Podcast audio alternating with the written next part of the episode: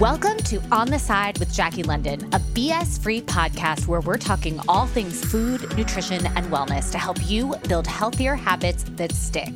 As a registered dietitian, author, journalist, and former clinician turned content creator, I've heard and seen it all. Join me each week as I debunk diet myths, explore the latest wellness trends, and answer all of your pressing listener questions. Plus, we'll hear from a guest who will kick off each interview weekly with a soup to nuts rundown and okay, sometimes analysis of what they're eating, cooking, ordering in, or where they're dining out, with tons of delicious ideas, lots of laughs, and plenty of pro tips in between. The one thing I can actually guarantee I'll serve up tangible, actionable strategies to help you apply the science behind what works to what works best for you.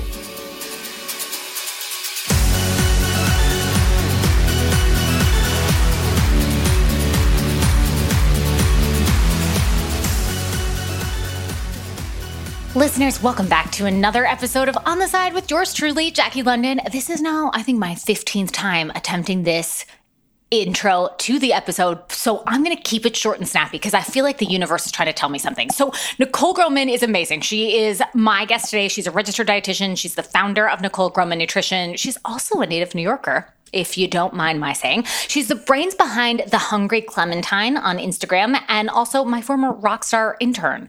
So, Nicole and I talk about a whole number of different topics. We kind of bounced all over the place, but today Nicole is working primarily with clients to help them find food freedom in and her patient population is primarily with those recovering from eating disorder. So, that is your official trigger warning right there. Um, but we also get into a lot of other topics as well, including our shared confusion about this bullshit term adrenal fatigue fatigue that's being thrown around everywhere. We also talk about how TikTok is the new tabloids. Um, and we also get into what it means to practice nutrition and, um, and be a healthcare professional from a weight neutral standpoint. And what does weight neutral even mean? I will just call out here because I try to make this podcast platform a place where my guests can share their clinical point of view and their expertise in from using research as applied in practice. I will say that, you know, there are some things that come up where Nicole and I may have a difference of opinion, but I wanted to make sure that today's episode was really focused on her perspective and her point of view. So if you have any questions about where I stand on anything that Nicole brings up, definitely reach out. Go ahead and leave a rating and share it with me in a review on Apple Podcasts. I would love that so much, listeners. I can't even begin to tell you. You can also find me anytime on Instagram at Jaclyn London RD. And I can't wait to hear what you think about this episode. I think it's awesome. You're going to love it. But first, let's get to a quick listener question. All right, so today's question is What does the acronym IIFYM mean? Ah, well, I'm sure it could mean many things, but in in nutrition, or rather in wellness influencer culture, the term if it fits your macros is referring to this hashtag that basically means nothing but seems to be associated with like people who work out a lot. Really, I, I, mean, I think that from what I can gather on this topic, because this is not like an evidence based topic, is that if it fits your macros, is really referring to how you put meals and snacks together using carbs, protein, and fat. Macronutrients are the ones that provide you with units of energy called calories. Um, and for some reason, it seems to be that CrossFitters feel like this is more effective than counting calories, but basically, it's a more challenging mathematical way to calculate calories. So, yeah.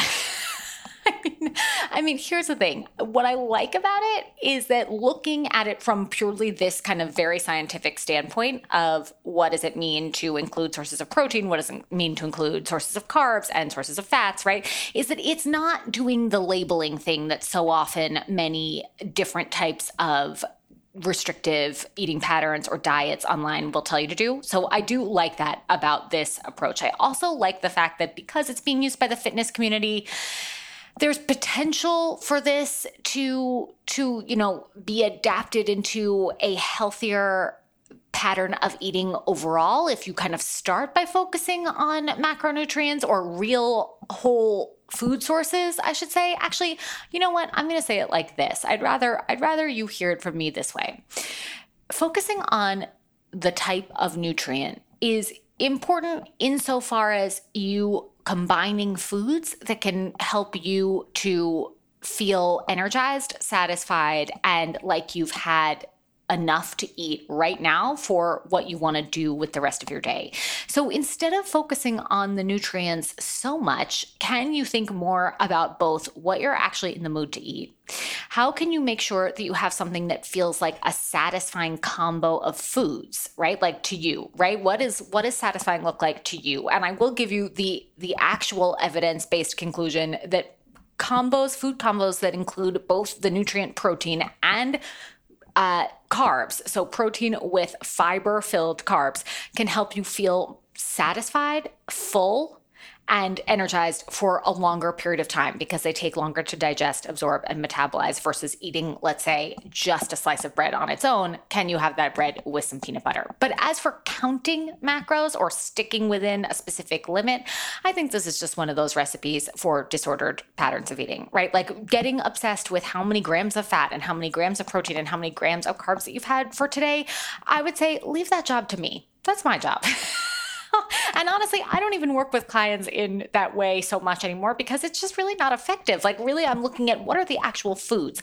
This is a huge problem, and I see it all the time everywhere, which is that we tend to get obsessed with these like hyper scientific names or words or concepts rather than focusing on how we actually feel when we eat and what makes us feel good right? And that good and good is subjective. That can change depending on the setting, depending on the day, depending on what we need. So pay attention to what actually feels good to you. I would say focus less on if it fits your macros. I know people in the fitness community feel really strongly about this, but I've got to say, this is why I have a master's in clinical nutrition because no one really needs to be doing this. And there's only in very specific settings that even a dietitian would be looking at specific macronutrients. And usually all of those settings are clinical. Okay. So I'd say focus on veggies, fruit, whole grains, 100% whole grains, more plants more often, and thinking about how you can choose more unsweetened beverages, choose to have dessert that you actually enjoy and love eating,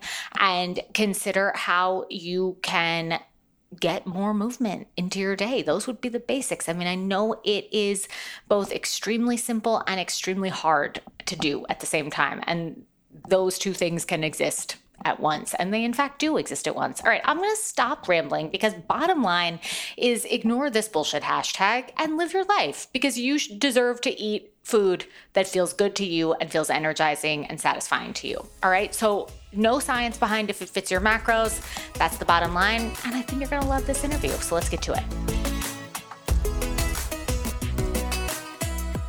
Can you start us off by telling us about your time in the VA hospital, Nicole? I mean, this feels like a, a, random place to start, maybe, but it's not. I don't think it is. I feel like we need to know like what's happening in the VA hospital. I feel like there's there's some th- great things are happening, and also sometimes some challenging things are happening. I mean, the great things that were happening from my standpoint, when I started working there, like I have a background in psychology. Mm. So when I like my undergrad is in psychology. So when getting to work with veterans, I really got to put that into use because like I actually covered the mental health clinic in both locations that I worked in. And it was nice to be able to bring like the compassion from my my psychology training yeah. into working with a population who had a very significant mental health history. Right. Um, and also, there's actually a large amount of disordered eating and eating disorders in the military and veteran population, which I had no idea about. I Wait, I had no idea about that until right now. Yeah. Oh my god. Yeah, it's really um heartbreaking and yeah. upsetting. There's just a lot that happens in the military in terms of like having to stay at a certain weight, be a certain size in order to maintain those metrics that were required, you know, very disordered eating behaviors were like encouraged or just ultimately fell into right. without even realizing that it was disordered to like make weight. Oh, and like, coming out of you know active duty and being a veteran there's just like a lot of those behaviors that kind of last so right. i was actually part of the eating disorder treatment program at the hospital which amazing. i was so grateful for that's amazing and so it was it was an awesome experience. It was meaningful. wow. So you were there for six years. Yeah. So I actually worked in clinical for seven years because I was in the Bronx at another hospital before that. So I was like seven years in clinical, six with veterans. My, my true start of nutrition actually was working in fitness, which is really ties into what I do today. And what's actually very funny is when I was undergrad, I didn't know what I wanted to do. I actually applied as like an earth science major because I oh. loved earth science in middle school and yeah. like I just truly didn't know what I wanted to do with my life. So I'm like, earth science, cool. And it just wasn't what I thought it was going to be. So I was deciding between nutrition and psychology my second year at undergrad and or like end of first year. And I was like, eh, I don't want to do all the, the chemistry and like the biology. I'm just going to do psychology. So it's just yeah. funny because I considered nutrition when I was younger and then right. ultimately got into it when I was older, like came back and bit me in the butt. Like can't escape it. Obviously, this is what I want to do. Um, but my real start, I will try to make this as succinct as possible. Oh my God. This is a safe space. You don't have to be succinct no, here. We're in it. I know. We're in Just it to win the, it. Okay. For the listeners, okay. you know, we've got stuff to talk about today. And like, I, I started working at a gym and um, honestly, through like fitness culture and diet mm. mindset mm-hmm. in the gym, I personally ended up developing a very unhealthy relationship with food. Mm. I got, you know, unfortunate nutrition advice from non-nutrition professionals that sent me in the direction of like a very black and white relationship with food. The I personally engaged in the cheat day pattern, oh, which yeah. if anybody doesn't know what that is, I would restrict essentially for like six days and then eat whatever I wanted on the weekends, but I didn't know I was restricting. You right. know, I was like, I'm eating healthy, I'm right. eating clean, what I'm right. doing is right. And this went on for a while to the point where it kind of just solidified and taught my brain a very black and white and unhealthy relationship with food where I wasn't allowed to like I had to earn the treat. Mm. And if I ate any and if I ate too many of them, which of course I did because it was only limited to one or two days a week, then I would feel very guilty. And then right. on Monday, here we go again, back right. to my clean eating. And it was so what I'm describing yeah. is like not, it's not funny. It's like sad and ironic. And just what I'm describing is actually very normalized in our culture today, but it, it is disordered. And throughout that time, I just became super interested in nutrition without knowing that I even had right. like disordered eating and was working i was managing a retail store at the gym and be, loved the whole clienteling aspect with the customers and i was like i love nutrition i love relationship building i should be a nutritionist and that's how I decided to apply to NYU. Like it was as simple as that. Wow. And I had no idea what it would turn into ultimately. Right. So that was like the jump start. And then, of course, as you know, the nutrition training is actually very clinical. like, I really had no clue that I was going to be like learning all that science that I tried to avoid right. in undergrad. Right. Same. Um, oh my God. Thank right? you for saying that. Thank you for thank you for normalizing that. Can we just normal like that really yeah. talk about things that should be normalized? Um yeah, trying to avoid a science class like it is your like you are on fire and and running like, from it running from it. And I love certain sciences. Like I loved physics. Like I said, I loved earth science. I didn't want to do the like biology and chemistry. I'm like, I was so scared. So I know. I, I know. It was a lot, right? Because yeah. it was like almost, it wasn't like pre med, but it was like very clinical. So anyway, I ended up doing it obviously and loving it. And then a lot when I was in graduate school, I ended up realizing I had a broken relationship with food mm. and started seeing a therapist. So halfway through my program, I went from disordered to healed and that changed the entire course of my career. Like wow. I didn't know when I decided to apply that I was going to be working with people who have eating disorders and disordered eating and chronic dieting and like helping people heal the way that I did. Right. I thought that I was honestly probably going to be like helping women who want right. to get in shape and lose weight. Like it was right. a very kind of what people think quote unquote nutritionists and diet. I don't just what, what they people in the nutrition field do completely, completely. And, you know? Yeah, and you know what's interesting about it is that there are so many more avenues, but I feel like when we yes. were like around the time when you were in school and when I was in school, which was not overlap, but could have been technically. I get, but technically could have been. But like but like it still was somewhat normalized that that was like the the career path rather than like yeah. that that's just what we saw the most i don't know that it anyone i don't know that that's anyone's fault really but like it's just like was the most um like this one option as a track versus oh my god there's a million things you can do with this and there's a million ways to to be a dietitian but i don't like it just wasn't as clear to me then do you feel mm-hmm. like that I definitely feel like that. And I think, I mean, I think by the, by the very end of graduate school, I started to realize the different things that people could do because I would talk to like classmates and we all a lot of us wanted to do different things. Right. I mean, we were always encouraged to like hop into clinical right after, yeah. which I, I actually don't think that's a bad thing. Oh like, no, I know I there's so many things to do, thing. but I think I'm so in favor of it. Totally. Yeah, you solidify totally. the science, you solidify the clinicals, like the things that make dietitians dietitians are like yeah. really solidified like when you're in the hospital and then you can go you have so much background to like go do what you want in the world. But no, there I mean there's so much. There's so yeah. much more than you know, the one-on-one counseling. Like eating is something we do every day. Right. It's something that we have to do multiple times a day. Um, and it's one of the things that has the most misinformation spread about it, I think, that almost anything else that we are required to do on a day-to-day basis. So like we have Thank this thing you. that we need to survive and thrive, right? Not just survive, but also thrive.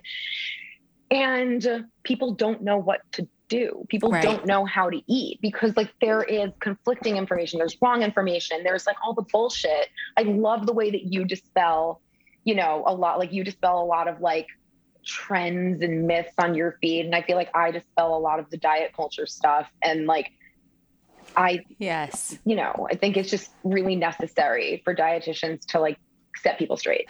I'm, thank you for saying that, Nicole. Number one, first of all, let me just say that I'm like, I, I, it's like, what? When will I be less weird getting a compliment? I don't know, maybe never, but thank you. but thank you, number one, and number two, be a person. Thank you. Um, but also, I'm just like, I, I can't. It's really like, first of all, I I love your approach because I just think, first of all, it's so refreshing. Second of all, I love something really specific about that too. And I'm not. I'm like, yes, yes, we are on this podcast together for a reason. It's yes. like, okay, we know. Yes. It's like, like my listeners are like, Jackie, we know you love her. Like, yes, I, of course, because you're here. Uh-huh. no, but I mean, I mean, I think what is really special about what you're doing is is that you speak like you will say things or write things or have or present information in a way that is actually the way that people speak and talk to themselves or to other people about and around food. So it's really like I think that makes a really clear point about what you're what you're saying, which is like these things that you're thinking, it doesn't these don't have to be your trapped cage. Like it doesn't have to be the prison that you live in because you do have to eat in order to live. And I feel like right. we have so strangely lost sight of that and we can't like i mean we're not even lost sight of that but that's not sort of brought up enough even though it's a very simple point which is like you can if you feel like you have an unhealthy relationship with a person maybe the recommendation would be to get rid of that person for a little while or something but the, but the bottom line with food is that you can't get rid of food for a little while right. you right. just no, can't no you can't and that's the thing like this is one of our top top needs every single day and and you know i think about like the phrase like eating disorder or disordered eating and it's like kind of like a dysfunction in something that we that like, can be normalized and can be wonderful and beautiful and healthy and balanced and like doesn't need to be broken. Right. And that's what often comes to mind when i'm working with somebody who has however they identify I work with people who like you know have a diagnosed eating disorder who identify with having disordered eating or who just kind of say like i have been dieting my whole life and I just want to be done with it and I don't want to feel guilty anymore and I want to stop feeling obsessed. Like there's the whole kind of like spectrum. Yeah. And whatever it is, it's just like kind of a broken relationship with eating, which can be a wonderful thing. Can I ask you this question about like when you're when you're working with uh, well you are you are working with individuals like sometimes yes, yes, My, my main my main thing actually somebody i was doing a q&a on like my instagram and somebody was like do you still see clients outside of your Instagram business. And I'm like, I only see clients. Like my Instagram right. business is teeny see, tiny. Right. Yes. Like right. not really much at all. And like I see that's what I do. My right. business is one-to-one counseling. So yeah, that's exactly Amazing. what I do. So when you if you had a client and I because I'm dying to get your take on this because I feel like this is such a struggle for maybe all of us and we're just not talking about it enough which is another sort of goal of this podcast in general which is yes. that like like if someone comes in and they're like Nicole I am I was referred to you as a dietitian um and I'm trying to lose weight mm. and you have no idea like well actually I'm just going to leave it there where do you start What do you do? Okay. How do you respond? Okay. So most people that are referred to me do want to lose weight. Mm. Um, so I do like that if is like a when, like when right. somebody comes to me and says, You're like, was, that was, was this morning. To you. Right. yes. Yes. Right. Yes. I had some discovery calls today. Weight loss was part of every conversation. Right.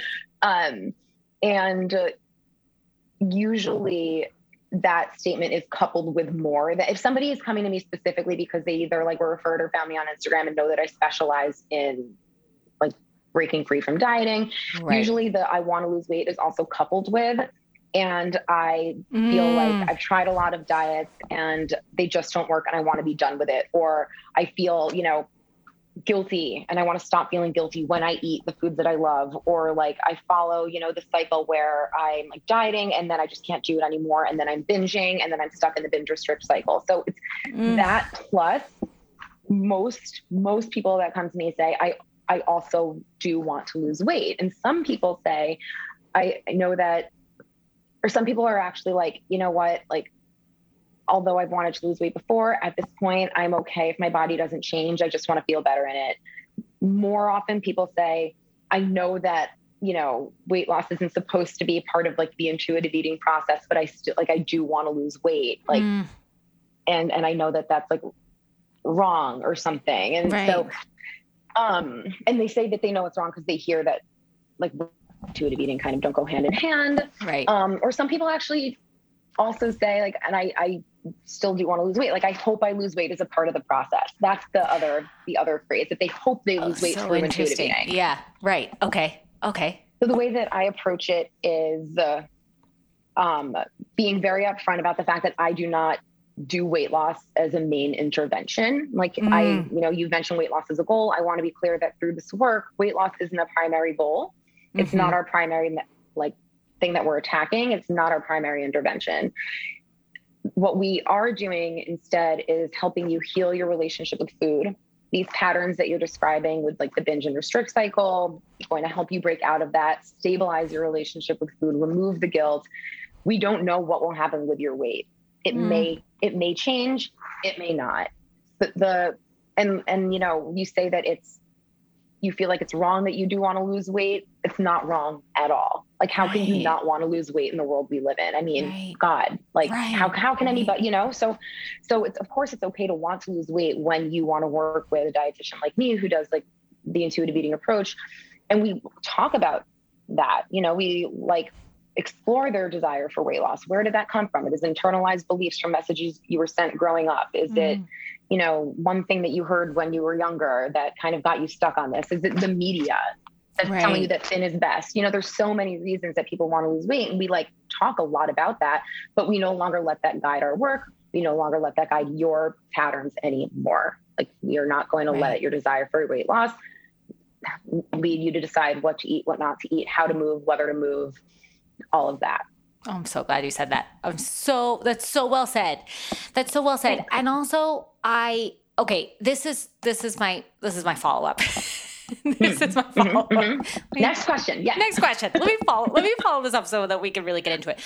Okay, you you are when you are doing let's say an initial session or you're starting an intake or whatever it is you this is perfect context because i think this is hugely important which is what you said about people finding you on instagram or people being referred to you for exactly what you just described for a more intuitive approach versus weight loss as the main objective or at least there there's some transparency about where you're coming from right like but like yeah. let's say you have a patient who is like quote unquote obese and therefore is like and and is also having physical symptoms related to that. Let's let's say like not just the blood sugar or just like some of the things that we that we hear about the most.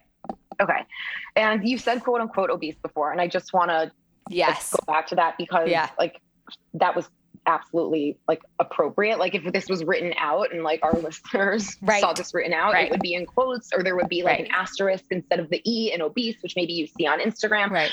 Because obesity, overweight, these terms are they stem from the BMI chart. And again, like I'm just saying this because I want people listening to understand that that those terms are not really appropriate to use because BMI is not a reliable indicator of health. It's not a reliable way to measure our population um, for many different reasons. And so those terms are at this point kind of like unfair and they're stigmatizing, mm. right? Like overweight and obesity are stigmatizing and just not appropriate um, to use. So that's, you know, the quotes, the very appropriate quotes around the word obese. So if I have somebody in a larger body who comes to me, um, I've thought about this before, and I actually like think I want to do a post on this. Um, like yeah. my approach with somebody in a thin or straight size body, my approach with somebody in a larger body. Mm. There are no differences in the my in my approach between the two. Essentially, like our conversations may, of course, vary because the lived experience of each of those people is different, but um a weight loss focused approach, even for somebody in a larger body, like is still not warranted or ethical at mm. this point because we know that diets do not work and we mm-hmm. know that weight loss focused approaches do not work. Like if you look at, and I know you're huge on evidence, right? Like yeah. you love evidence, you love the study. Why like we love this, and like that's what dietitians do, you know, right, like we right. and like if and there was actually a study that I specifically remember from Lisa Sasson's class. Oh, Lisa! And Shout Lisa, out Shout out to Lisa, the, the NYU dietetic intern professor that we both director that we both know and love. Um, that like when you look at the a weight loss focused approach versus a weight neutral mm. approach, um, you see sustained behavior change, sustained if there's weight change, you see that weight loss or change sustained in the weight neutral approach. Whereas if you see weight loss in the weight loss focused approach, it initially um, decreases and then goes back up. And then they totally. even, as we know, go up further because of the metabolic effects of dieting. Mm. Um, so I would still not change any. Like if somebody is in a larger body and they're experiencing physical symptoms, there's two things. One, I am going to absolutely still take the intuitive eating weight neutral approach with them because if they were ever sent the message about yes. trying like how to lose weight right. via dieting, then they're going to be stuck in that and that they're going to be in it probably for life and it's not going to work for them and it's not going to it's going to be have a negative impact on mental health and it's mm. not going to like if their body is in a place where it may change from an intuitive eating approach then that change will be sustained through intuitive eating it will not be sustained through weight loss and then the other part of it is like what are these physical symptoms. Mm-hmm. and are there other approaches other than weight? My favorite question is you know for a medical provider is like what would you say to somebody with the same symptom who is in a thin or quote unquote normal by bmi body? Like mm. if somebody's coming with joint pain who's in a thin body they're not told to lose weight. There are other ways to handle right you know, physical manifestations. Sure, there may be, we know that there's are associations between quote unquote overweight or, or quote unquote obesity with conditions, but like, right. There are other ways to approach things other than weight loss. So I would suggest finding a weight neutral provider who mm. not going like do- doctor or orthopedist or, you know, rheumatologist, like who isn't going to prescribe weight loss. And I would still take the same approach.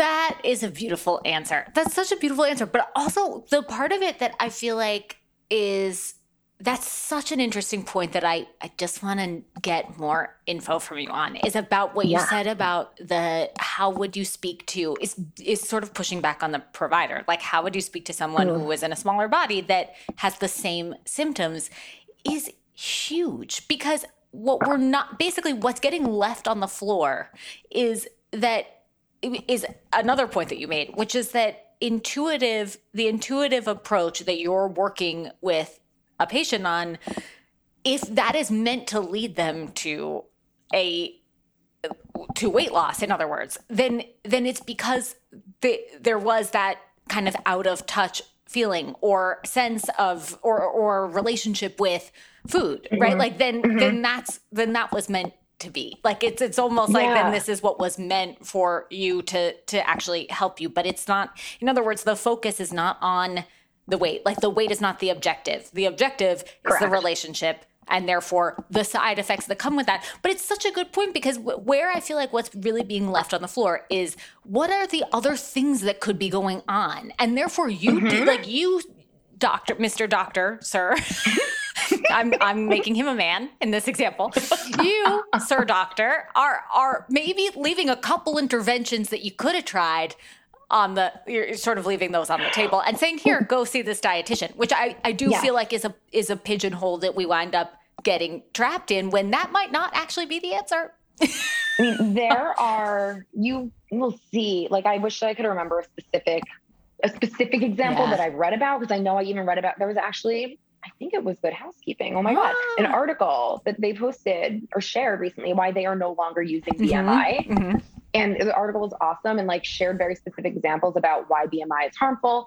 And it talked about the way that, oh my God, you know what I have seen? I have seen something, and this is something heartbreaking. Like somebody who was experiencing certain symptoms was told to lose weight because they were in a larger body and the symptoms were because of a tumor. Oh my God. That That's was just horrifying. Initially undetected. And I don't remember if the person was okay. I, I right. don't know what ended up happening. Like right. I, am hoping that this person was ultimately okay. I don't remember, but that is an example of right. something that can happen. That is like one of the most devastating side effects of or consequences of weight right. stigma that like if you, and then, and then there are things that you may see like i saw i think a new yorker cartoon once that somebody came in and was like in the emergency room from a car accident and like half their leg was amputated. Mm. And the the doctor was like, "Have you tried to lose weight?" And it was kind of you know the co- commentary right. on weight stigma in a very New Yorker cartoon kind of way. But I think that that appropriately describes. Unfortunately, what happens in right. healthcare with some providers these days. I hate to say this because it's a little it's a little depressing. And we will move on. We will move on from from the sad stuff in just a, a sec. yeah in a sec. But i but I feel like that the thing that makes me sad about that is that because of what we both know about the training and the experience and the research and everything that goes into getting here, it makes me feel a little like there's something a little disappointing about hearing that about a provider, about like, let's say it is a rheumatologist or an orthopedist or someone else. And this is not to say that this is how everyone approaches things, obviously. I feel right. like that goes without right. saying almost. But like yeah. the idea is that it does show a little bit of the like our current, it shows some cracks in like our current system, which is like, it's a lot easier to refer somebody to to say try weight loss because it puts the onus immediately on the person whereas there's always going to mm-hmm. be onus on the patient to do something that's always going to be true something. no matter what but like the idea that it could only be one thing is so it's so unfair because when it could be something in some cases really severe or lots of other things going on then yeah. then it's like okay you took a shortcut but this person now has a mountain in front of them how fair is that right you know right and and the other part of it is that I mean, there's so God, there's so much to say. Like, yeah. but but like I'm thinking about when I was in the hospital setting and I had patients that were referred to me by their doctor for weight loss, and um, some of them say, you know, I actually never really thought about wanting to lose weight or having to lose like weight. I felt pretty good in my body until my doctor said like, go see the dietitian for weight mm. loss, and then I honestly take a completely different I mean, I always take a weight loss, I mean, a weight neutral focused approach. Like when mm-hmm. I was in the mm-hmm. hospital setting, like I couldn't do exactly what I do in my private practice, but it was never a dieting approach. And right. with some patients right. who came to me for weight loss, we didn't focus on weight loss at all. If right. they like didn't want to. And like the other part of it is for the doctor who wants their patient to get better, recommending dieting yeah. is not going to work. So you're going to see your patient at their annual follow up in 12 months with either the same weight or weight gain, or you're going to see like lipid levels, you know, if it was blood work, if it's, oh, go lose weight because your cholesterol is high. Three months, maybe the numbers will go down. Right. Nine months later, if they're annual, the numbers will be back the same because like weight loss approach doesn't doesn't work right long term. So the doctor is actually not doing themselves a favor if they want their patients to get better by recommending traditional weight loss. You need we need we need everybody. And I know so many fantastic doctors and other healthcare professionals who are who are not taking this approach and who take a very compassionate approach. And honestly, like I've spoken to doctors who are like, oh yeah, we had one course on nutrition, like one class right, or something. And right. like I it's it's it's a problem in the training, right? hundred percent. And it's also a problem with with the global culture that we live in. I mean, it's so interwoven that there is no one to blame. Like we are not sitting here blaming a doctor for recommending weight loss. That's not it. Exactly. Like, they were we're blaming like the you know pervasive weight stigma in our society as a whole. We're blaming the training. We're it's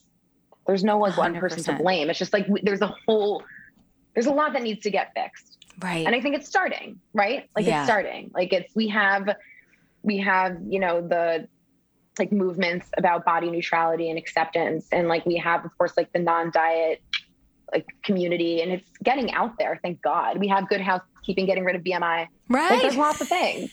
There's lots of things right.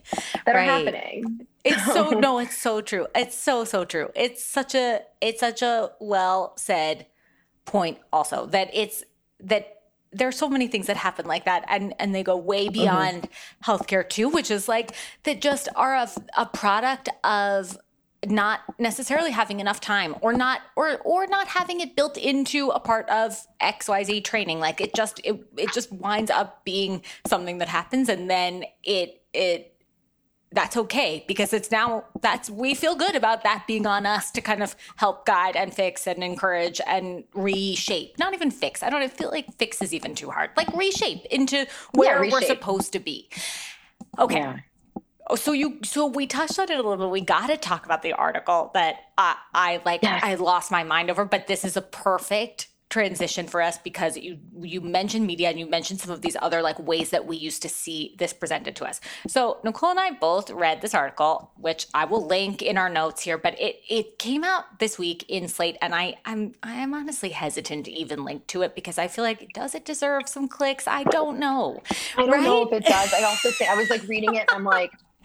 Right. There's some stuff that honestly is a little bit like trigger warning Same. worthy. Wait, yes, I was like, whoa. Not, I, I like I've it's stuff that probably most of our listeners have forgotten about because like you used to see it all the time. You don't right. really see it anymore. You do see it in other ways, right. and sometimes those ways yeah. are are have taken a new shape and form. But like, yeah.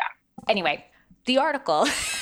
The article is about the tabloids and how tabloids in the early 2000s would sell using cover lines related to scary weight loss or like um, weight body transformation, which we're still seeing. I feel like that one has become a big Instagram thing.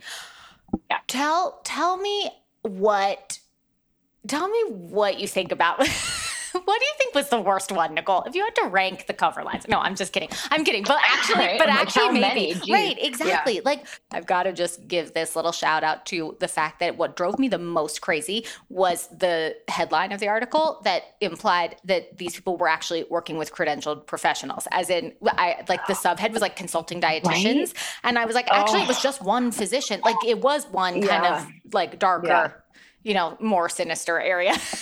of this yes, and not dietitians. So I would like to really give that benefit of the doubt right there. And also, that's a misuse of the term. I mean, you could have just you could have gotten away with that had you used like nutritionists. It, that, right. might have because it's not uh, not tied to the credential. Anyway, that pissed me off. That pissed me off to start. But then the idea that you would that this was used as a way to sell, which you can't like totally understandable, very much.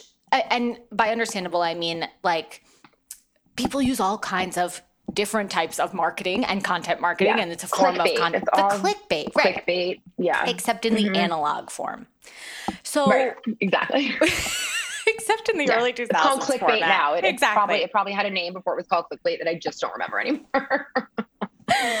um, what do you think? What, what? Okay, so tell me. Well, first, tell me your initial reaction, like thoughts on this whole thing. So, I mean, as I was reading it, I was just like, what, like, as you said, our listeners probably like aren't remembering a lot of this stuff. And as I was reading it, I'm like, wow, right. this was that these were some really bad and dark times, like the early 2000s. Right. And I was just like kind of forgotten how awful it was. And I guess like my initial reaction was I, I couldn't believe the like lengths that they went to to try to get the most, you know, alluring right. headline about like somebody's body transformation or weight change. And, and the other part of it is really just outside looking in, thinking about like, wow, they were taking personal aspects of somebody's life, someone's life, and completely manipulating it. Like, oh, this weight loss was tied to, you know, alcoholism or a breakup mm. or like all these, you know, awful things that they were saying about the person's weight loss. And then if there was weight gain, like other reasons that like it was,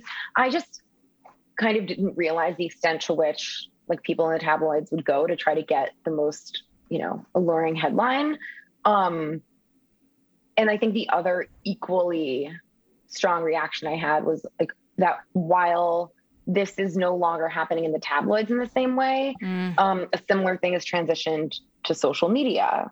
Yes. Not in the way that you're seeing like a celebrity weight change and now we're speculating on the reasons behind it but like the body transformation mm. and the try this you know diet to lose this much weight in this much time is now an even more accessible form which is instagram and tiktok i think more mm. so like especially tiktok mm. um but like that's the new way that they're like luring you know um like hooks and right. captions or like all of that that's like i did this to lose weight and like then we have you know a regular like not a celebrity not even necessarily like a professional fitness person just like someone from like some town that could be your neighbor showing off their body in a way that you know it's tied to the way that they're eating and now it's like basically the new kind of way that th- these messages are spreading. Am I, yeah. Did I not even articulate no, that? No, well? I I totally no, I totally see that. I I totally see that, and I feel like that's really clear.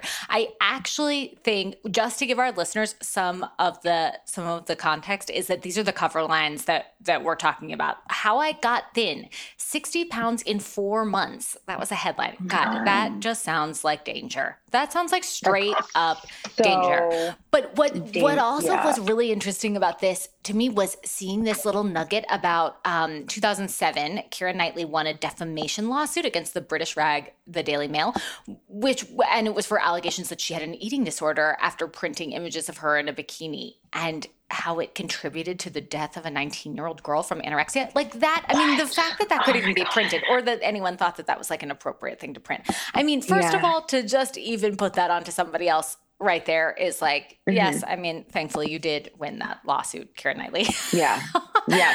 but I mean, but I mean, in so. context, like of like hearing defamation, hearing about defamation with the Amber Heard and Johnny Depp trial, I just feel like that, that on its own feels like a little like a throwback and then also like present day times. Well, what's crazy mm-hmm. about it is that I think it takes a number of different eh, the the thing that I miss, like this is my weird, this was my my weird like reaction to reading this. Is yeah, that the I thing that reaction. I miss about this time is that at the very least we could say this is wrong. Like we could point to something and say, you know what? This is fucked up. Like I don't like mm-hmm. that this headline is 60 pounds in four months because that is an insane goal, target, anything, plus the focus on weight as the main right. goal, right? Like everything about that.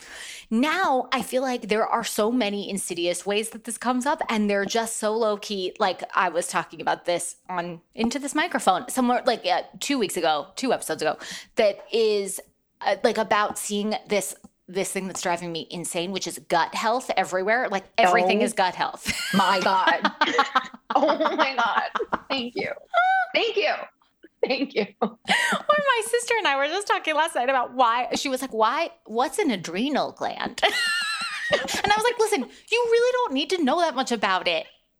So much. How much Sorry, time have you how much time have you spent thinking about an adrenal gland? Probably less than an hour like in your total when I, career. When I was right? like in a course learning about what the adrenal gland does. Right. That's it. Nobody needs to know about like fatigued or exhausted or whatever. Adrenal. It's not a thing.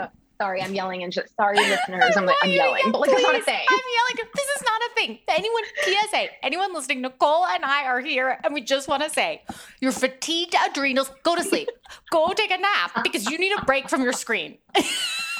yeah, that's it. Like, oh Thank you. God. Okay, thank you. Those two things are like my current like upset, like pet peeve slash obsession with why are we doing this? Because then I feel like, like I had someone on on this podcast that was like, great gastroenterologist talking about actual gut health. It's like we've conflated the term. Like that's what I mean by the insidious way that this can work. Is like yeah. you can yeah. you can actually be a physician who specializes in metabolics, and therefore you might be able you might know more about the adrenal glands than I do, but still, I'm still pretty sure that someone that an endocrinologist would not say to focus on an adrenal gland. But I digress. Okay, I just wanted to throw that one back in there. But right. I, but like, you know what I mean? Like that's that's where these like abuse the term. It's like the I keep using the word abuse, but it's not. It's like it's like disuse of like, like certain a liberal, terms. like a liberalized almost term. Like yes. we're like taking it. Right. It's like taking the term and then you exploited it, it, throw it, tossing it around everywhere. Yeah. Yes. Yeah. So mm-hmm. that so that was my one that was my other thought was like wow remember how transparent it was to be like that's not that's not good that you have that that headline and now I'm like oh my god why is it everywhere so you just reminded me of another thought that I had reading the article which is okay so like the title of the article was about the remorse yes. that these people in the tabloids are feeling over what they did back in the aughts, which right. I actually which still doesn't it make you feel? Like, I know. Aren't name, we still in those? But also, where did the name aught come from? I know. Like, I don't. Thank you. I'm, somebody, like, please let us know how. also, call us. Means like the early. Yeah, bring us in. Bring I'm us totally in. with you. Don't get it. Yeah. so anyway, um, so there's remorse about that, and I'm just like, are is there going to be the same type of remorse in mm. another 20 years from maybe TikTok or from the the people that are or Instagram or like the the people themselves who are spreading this information like we yes it was a little bit more obvious right like mm. what you saw in the tabloids that this was wrong but I, I don't think that if we really bring ourselves back to the time i don't it was still something that was so appealing to all the readers and like i don't think everybody realized just how bad it was in the same way that we do now like it was more obviously wrong but i think it's still it's yeah. more clearly wrong now than it was then and what's happening now is less obviously wrong because all of these things are actually being done in the name of quote unquote health, mm. which is mm. a huge problem with, you know, our culture today and like diet culture in general and mm. just wellness. I can almost yeah. not say the word wellness. I know. Culture. I know. I feel the same way. And it's like, very it's, mixed feeling. Yeah. um, and it's like I remember um, a dietitian once posting like years ago, like our culture at baseline is disordered when it comes mm. to our relationship with food and body. And like that's, I've always remembered that. It stuck with me. And um, so a lot of these things like clean eating, oh, you know, is, is, I know, is like thought to be faves. healthy. And this was yeah. my own problem. Like I had what I had what would you know i then learned was orthorexia which is, a, right. is, an unhealthy obsession with healthy eating right so sadly a lot of the stuff that's perpetuated um, in the media on social media doesn't seem so obviously unhealthy because it's like what just like eat your veggies and your grains and like don't eat much sugar there's nothing wrong with that but like it spirals into an eating disorder and right. so i'm just like can we just catch it now please like can we not have to wait another 20 years before these people are remorseful before like right. social media platforms are remorseful for what they are allowing people to spread like catch it now because yes. it's causing problems like my client I have teenage clients yeah. who who are counting their calories and trying to eat 1200 calories a day because of an influencer they saw on TikTok. And now I'm seeing them for disordered eating or an eating disorder. And oh, God. like it's devastating. Oh my God, that makes me so sad. That makes me so sad. Can you do me the kind, the kind solid, Nicole, of telling people why 1200 calories is not enough? sure thing. I absolutely can, Jackie. Very happy to. Um, I, like it's this is one of I actually like looked at a chart from my nutrition book once mm-hmm. to do a post on this because I needed the evidence. Like right. I like I just need people to see this that right. like when you look at the the estimated energy needs for and I'm going to actually I'm using the word energy for a reason because yes. calorie is a bad word for some reason now, right? right? Like calories are the enemy. Right. What are calories? They're literally what we need to like. We need move, to use, yes, breathe. Thank you. Get up and go to the bathroom. Right. Like put our hair up, like go for a run, right. play a sport, like for everything. So think calories are energy. think, yeah. Sit, sit do nothing and do think nothing. about the, do nothing. the heart, the aughts and where that term the came aughts. from. Yeah, we could exactly. do that. yes. So the energy needs for children, um, you know, a two, three, four, five year olds are more than 1200 calories. They're right. closer to like 18, sometimes over 2000. 1200 calories for an adult or a teen. Oh my God, especially, I want to almost say, not especially, I don't want to say especially a teenager, but the thing about like teenagers is that they are still growing. They're still growing, and, especially like, teenagers. I'll say it. Uh, fine. Yes. It's just like, but adults shouldn't be eating 1200 right. calories a day either. But like yeah, teenagers right. are, yes. are especially burning calories. Like they are, you know, teenagers are not supposed to lose weight. This is another thing I'm going to say yes. to anybody out there. Like you are not supposed to recommend weight loss for children for teenagers. Yes. Their bodies are growing and changing and doing so much that that mm. they need energy for. And like they may gain some weight before they gain height. So right. you you don't give their body a chance to even like see where it's going to go as they're going through puberty. So like weight loss in general is really, really not indicated right. for you know children and teenagers. And i would say of course the weight loss approach is not good for adults either yeah, but yeah i digress kind of. I mean that's also like the whole point of this. Um right. but that's you know 1200 is just it's it's way we we burn more at rest and and we need we absolutely need to eat more and that. You're also not going to get like enough nutrients.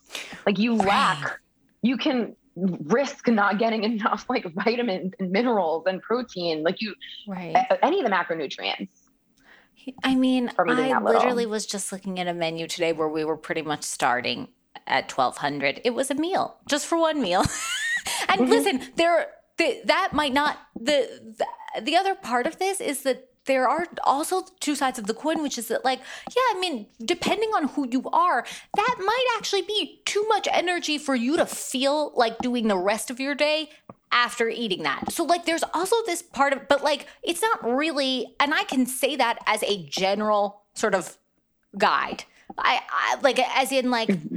a lot of patients have fa- like people may find that that might be a lot to consume at one meal other people may at need to consume that at one meal exactly yeah, yeah. at one meal yes. exactly so yeah. like it it feels like like by not well first of all i love that you said that about calories also because yes like we need to reclaim this word because it's it was our word as in real evidence-based practitioners. This was our word. Stop misusing it internet it's energy. It's a unit of measure for energy. It's energy. Thank you. Yeah. It's also called a kilocalorie. If yeah, you could also bring it into the right. energy perspective. Or, like that brings it a bit more like a if you, you know, want to, if you also want to say it with a British accent, you could say kilocalorie, and that would also be fine because it sounds much more British and like therefore elevated. It just sounds better. Yes. I just everything. Yes. I mean, totally I totally agree. If it makes calories feel safer to right. you, say it in a British accent and add kilo. There we go. We've made calories feel safe. Make calories safe again. exactly. That's it. That's it. We're here. It was our word. Stop taking it. Don't take it from us, internet. God. Um, also, as you were talking about, like what about like getting 1,200 calories in in a certain sitting, the other thing about like 1,200 being dangerous is that it's so hard to limit to that in a day because like a meal could be that or a meal right. could be at least half of it that if you try to stick within it you right. are like, very much increasing the risk of disordered eating and like that is another problem with that number it's so low and it's so unrealistic that to even try to stay within it like you you are going to increase the risk of obsessive thoughts about food you're going to increase food guilt I'm like, why? Like, we don't want to do this. You know right. Like, you know, these, like these things need to come with a warning. You know, like right. side effects may include, and like the whole right. situation, like all the side effects of of in, of going down the path of any kind of dieting behavior. Because if people like actually knew what they were, well, I mean, sadly, I feel like they would, because of our society, they would maybe still pursue it anyway. Mm-hmm. But like, diets don't talk about. I know. You know, like these dieting behaviors have a lot of side effects that require a warning label. It's so true, Nicole. But you know what pisses me off about this that you just reminded me of as you're saying this? That is hmm. also we and we this is another thing that we were talking about with like the insidious nature of of influencer culture is that like the yeah. other component of this is that we just lived through this moment in time like particularly i'm thinking of like early earlier this year like january february where this kind of controversy um, about vaccinations or like whether or not people were vaccinated or like mi- like what was being labeled as vaccine misinformation. When when outside of the norm like or outside of the specific area like the specific topic what started to come up a lot was a lot of people saying things like well if you're going to to say that you don't believe in vaccinations then you're going to have a warning label next to your podcast or you're going to have a you know like a warning label on this piece of content or this content will be flagged and the content moderation that was happening around this because it was about health right? Mm-hmm, like and mm-hmm. and i put that in quotes too listener because in this case like like actually the idea of like just asking more questions might be very well warranted. It might also just presenting maybe side effects of taking a vaccine is also should be an acceptable thing. That doesn't mean that people aren't grown-ups who can't also do both, right? Like learn about side yeah. effects and also take something that may be necessary from a public health standpoint.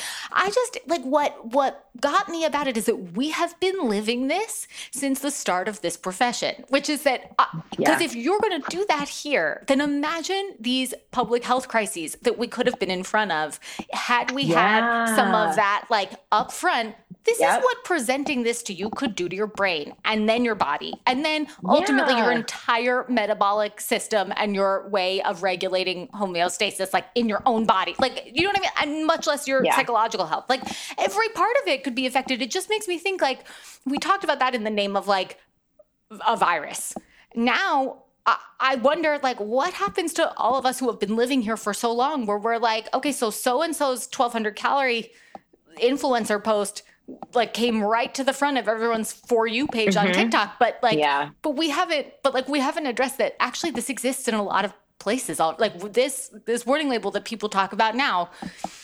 Perhaps we should have thought about that for some of the yeah. other areas that are left unregulated supplements or things that yeah. could be taken out of context or misused like for for younger people who don't who don't who maybe don't know yet that 1200 calories is not for them. I know. I know. And it's just and like we were talking before about how this is really systemic, how right. it's like no one person's fault. Right. And like I read this book called Fearing the Black Body and it is an it's just really an amazing book on understanding the roots of um of weight stigma and fat phobia in mm. our culture as a whole and it's there's evidence to show that dieting doesn't work. We have evidence to show that an intuitive eating approach does work mm-hmm. for both like sustained weight change as well as metabolic factors and indicators and like overall health. Yeah. So like if you're promoting weight loss in the name of health, you are missing a lot of research and evidence and you're right. ignoring a lot, you know? So like right.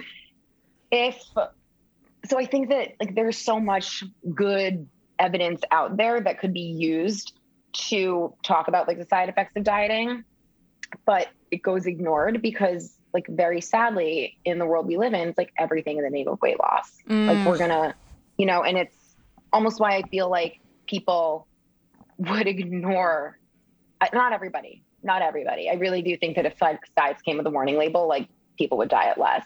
Right. But I also think that some people would be like, like, I don't care.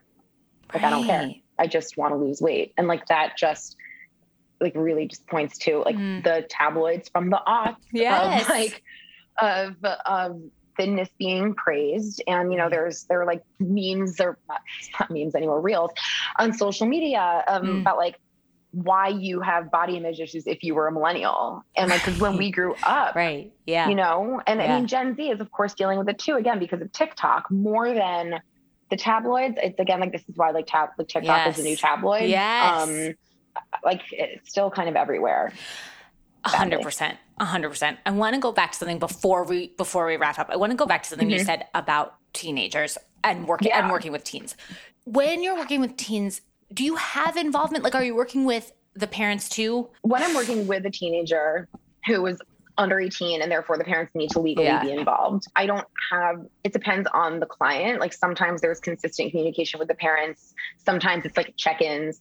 Um, what I have definitely done is had actual sessions with the family to discuss um, language that's important, you know, important to use at home, language to avoid at home. Mm clients may share with me some of the ways that they don't feel supported by the family. Not if the family is of course intentional right fault, but right. because like there's just again right. like diet culture is everywhere. These things are hard to avoid. So it's just like there's a lot of education that needs to be done um, to the family as well to support their child who is going through you know nutrition counseling recovery for disordered eating and eating disorders. And then also with my adult clients the number of people who I speak to who share that the language that was used at home growing up has mm. contributed to their patterns now. I mean, it's the vast majority, over 90%, if not 95% of the people that I work with, like it could even be 100, maybe it's like 99, yeah. whatever. Like share with me the the culture at home growing up, comments from from family members, you know, like comments about their weight, about another family member's weight, the way that food was discussed in the house. Mm. And thirdly, because it was like first like the teenagers and their yeah. families, now my adults who talk about it. And then also I have parents who see yeah. want to see me because they realize their own broken relationship with food and want to set a good example for their own kids. So like mm. that has become a primary I think that now that the negative impact of dieting is becoming clearer, yeah. thank God. Yeah. There are people who the children who are seeking support because they don't want to do to their kids what was done to them so they're like i need to heal myself for me and my kid and that's becoming a big motivator for parents that's such a good one. I love hearing that. That makes me feel so hopeful. Yeah, right. Been I talking all this. Like, I know yeah. we've talked about some of There's the dark hope. side. There's that hope. feels really There's hopeful. A lot of hope. Oh my god. Okay, wait. I okay, really this is my sec my second last. My second last. I want you to share with us something that I just realized that you are the perfect person to explain this. So I would love I yeah. would love you to tell us about what it means to um make peace with food. Mm. Like what is that what is that definition from an intuitive eating standpoint and and how have you worked with people on it? Okay, I love that question because it is a phrase that sounds so general and and it sounds like meditating often. a little bit like i should meditate yeah. you know what i mean right, right like what is that right, right? like right. what is that it's also like food freedom and i use yeah. both of them i like interchange right. no, them because i don't want to say 100%. the same thing all the time yeah. like fine food freedom and like making right. piece of food okay so what that really that what that means is that food is no longer something that is a source of stress and anxiety and obsession and guilt in your life it no longer takes up you know if you think of like bandwidth or brain space like it's no longer taking up 90% or more of what's going on in your brain yeah.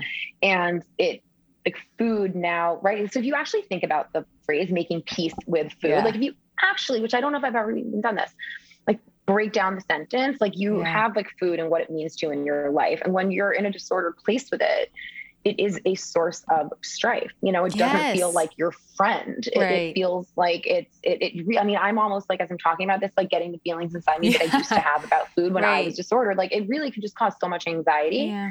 and confusion and making peace with it.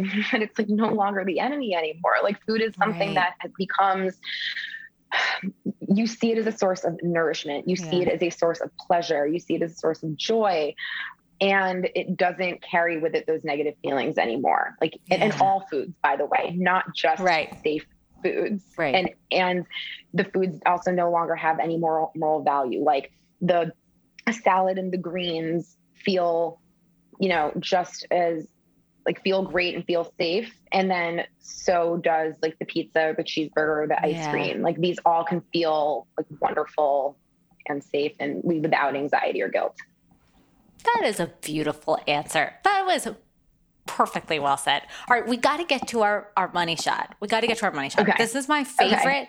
This is my favorite question, Nicole. But I know you're going to have a good one for me because also Nicole's a native, also a native New Yorker. So I know you're going to like. We know a thing or two about where to go and what we're doing yeah. on our last day of eating. Tell me, where are we starting? We're going together. I'm coming with you. Yeah. Okay, amazing.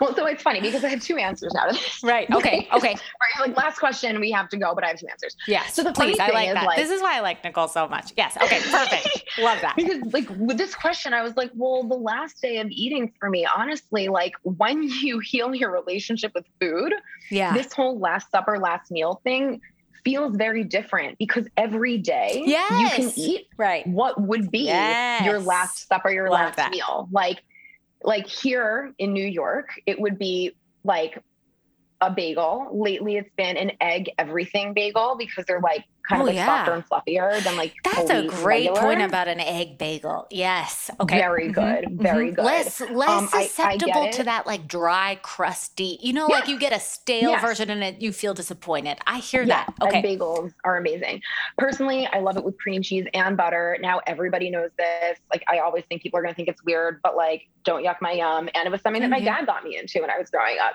don't knock it till you try it cream it's ama- wait do people fantastic. not think that Jeez, I'm do you sorry. Do cream cheese and butter? Of course. You do them together? Oh my god, I've never met anybody else. That- of course. You know what else I? You know what else I like? I'm sorry, I won't take us off track. This is your day. I'm not going to interject with my no, day. Okay. But I gotta say, I would always consider yeah. this my like pre-game meal before I was performing in high school in um in a dance group, and mm-hmm. it was and I my Oh my god, she was amazing. My dance teacher got us into bagels with cream cheese and butter and and sliced really thick sliced tomato, like a beefsteak tomato, and that is mm. not something I would have ever chosen on a bagel because you know if there's if it's too thick, you can see how that could get a little mushy.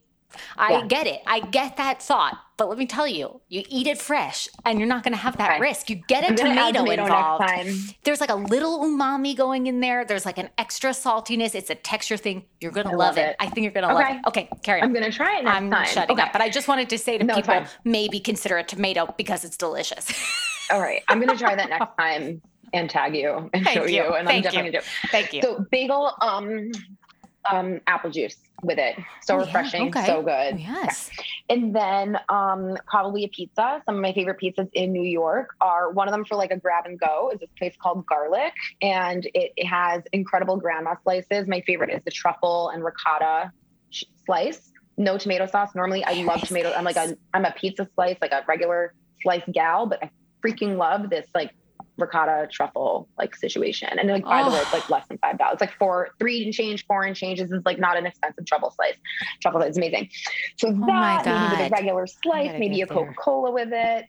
Um, and then I don't know, maybe a cheeseburger for dinner. Like I love a good like a, a good cheeseburger.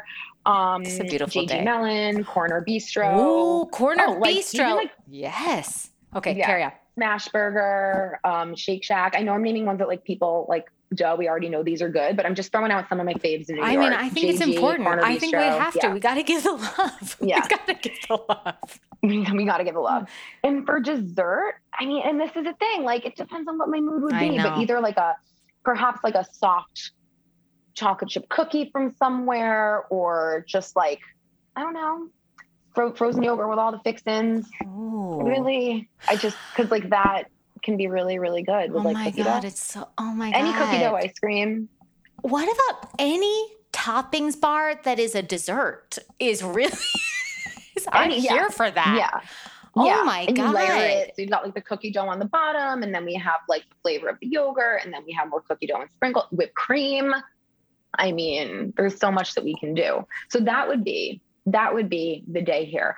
But you also mentioned like, what if I like I could travel. Yes. Right? Like if I could go Thank anywhere. You. I love so that she brought that would answers. get honorable yes. mentions. Yes. Okay. Um, would be if I could like hop around the world and get my favorite things would include, and I don't know like meal by meal. Yeah, it doesn't have to be, be, if you want, but if you want to. Like one like a um oh my god, I know I have a favorite breakfast. Oh, there's a, a breakfast wrap that's really good out um in like Bridgeham, no, in Amagansett. And I forget the name of the place. I'm so sorry, listeners. Is it Hampton Chutney? You know. Is it Hampton Chutney? No. Okay. Okay. Because no, I was gonna, not. I was gonna say this might be the one place where we disagree. I know people love that place, but I never got into I it. I it. just can't. Okay. I don't anyway, even remember. It's not even. But like, it's like this wrap with like egg and avocado and mushroom and like melty cheese, and it's Ooh. warm and it's like melt in your mouth. So that's like a, a breakfast wrap that I love.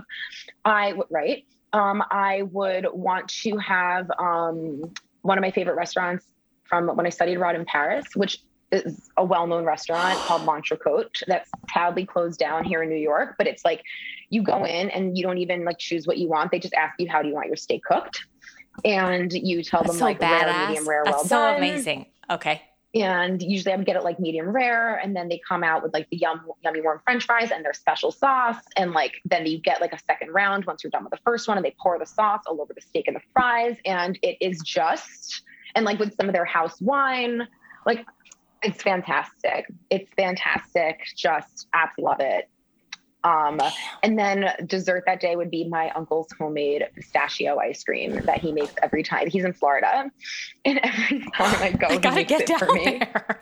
we gotta get. What part of Florida? I'm, I'm, sorry. What's his address? No, no I'm just. just kidding.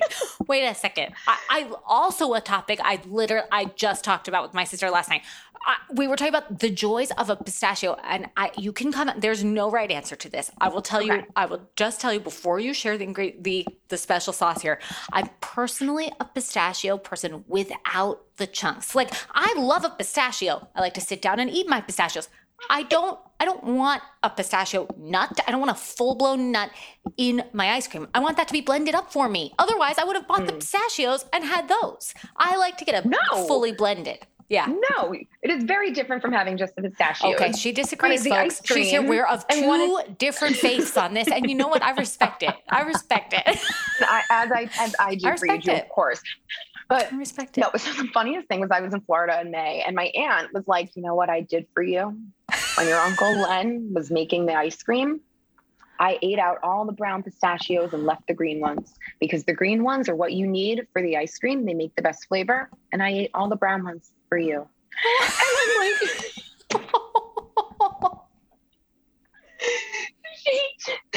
yeah, so we had all the green That's nuts so left for the ice cream. And um I would say like I definitely like the chunks of the nuts. Maybe it maybe cut in half. Yeah. Versus like a whole nut. But yes. it's um I like I I want him to send it to me on on dry ice in various pints so that way I can keep it in my freezer and also like share it with people like you who I know would love it. Even over. I was talking about it with my dentist last month and he's like, I want some. I'm like, all right, dry ice. I'm gonna bring you a pint. I'm gonna do it. Wait, now this is an important question. Does he do other flavors or is this his main this is his focus? I think this, well, he cooks a lot of fantastic, like wonderful things. Like he cooks incredible Chinese food. Like that he, he is a very, very, very good cook. Like he's, you know, could be pro. Um, you gotta so get down a lot there. of different things. You I know, right? I should do like a meet and greet down in Florida at my uncle, my aunt uncle's place. Just have him like host and sponsor. But that's the only ice cream that I've ever had him that I've ever tried. Okay. I don't know if there was another one back in the day, but like he knows it's my favorite, so he always makes it when I go, which is just like so kind. It's and that oh. Did you say so Len? Good. Did you say he's your uncle Len? Yes. Len, if uncle you're Len. listening, we need to monetize this. We'd like to we'd like to launch we'd like to help you launch this brand and also selfishly send it send yeah. us samples with dry eyes. right? Right? Yeah. Oh my God. I'll I get love on that it. so much. That was so beautiful. Nicole, tell oh, us where thanks. we can find you because we need more of you in oh, our lives. We need more. We need you. more, Nicole, more often. Oh my God, that's the sweetest thing ever. And the Hungry Clementine is my is my handle on Instagram and TikTok, but I really feel like that is my hub the Hungry Clementine. You can get my website there. You can get my ebook there. You can get you know, like how to connect to works together. Um, my that. website is bodyovermindnutrition.com, but just like go to the Instagram. Love it. That's, you know, that's the home base. Thank you. I love that's it. That's the home base. Thanks so much for tuning in today to this episode of On the Side with Jackie London. If you enjoyed today's episode, please snap a screenshot of your podcast app on your phone, post it to your Instagram stories, and tag me at Jaclyn London RD to let me know your favorite takeaway from any part of the episode. If you're loving the show, if there's a topic you'd love to hear more about or a guest you'd love to listen to here, I'd absolutely love to hear from you.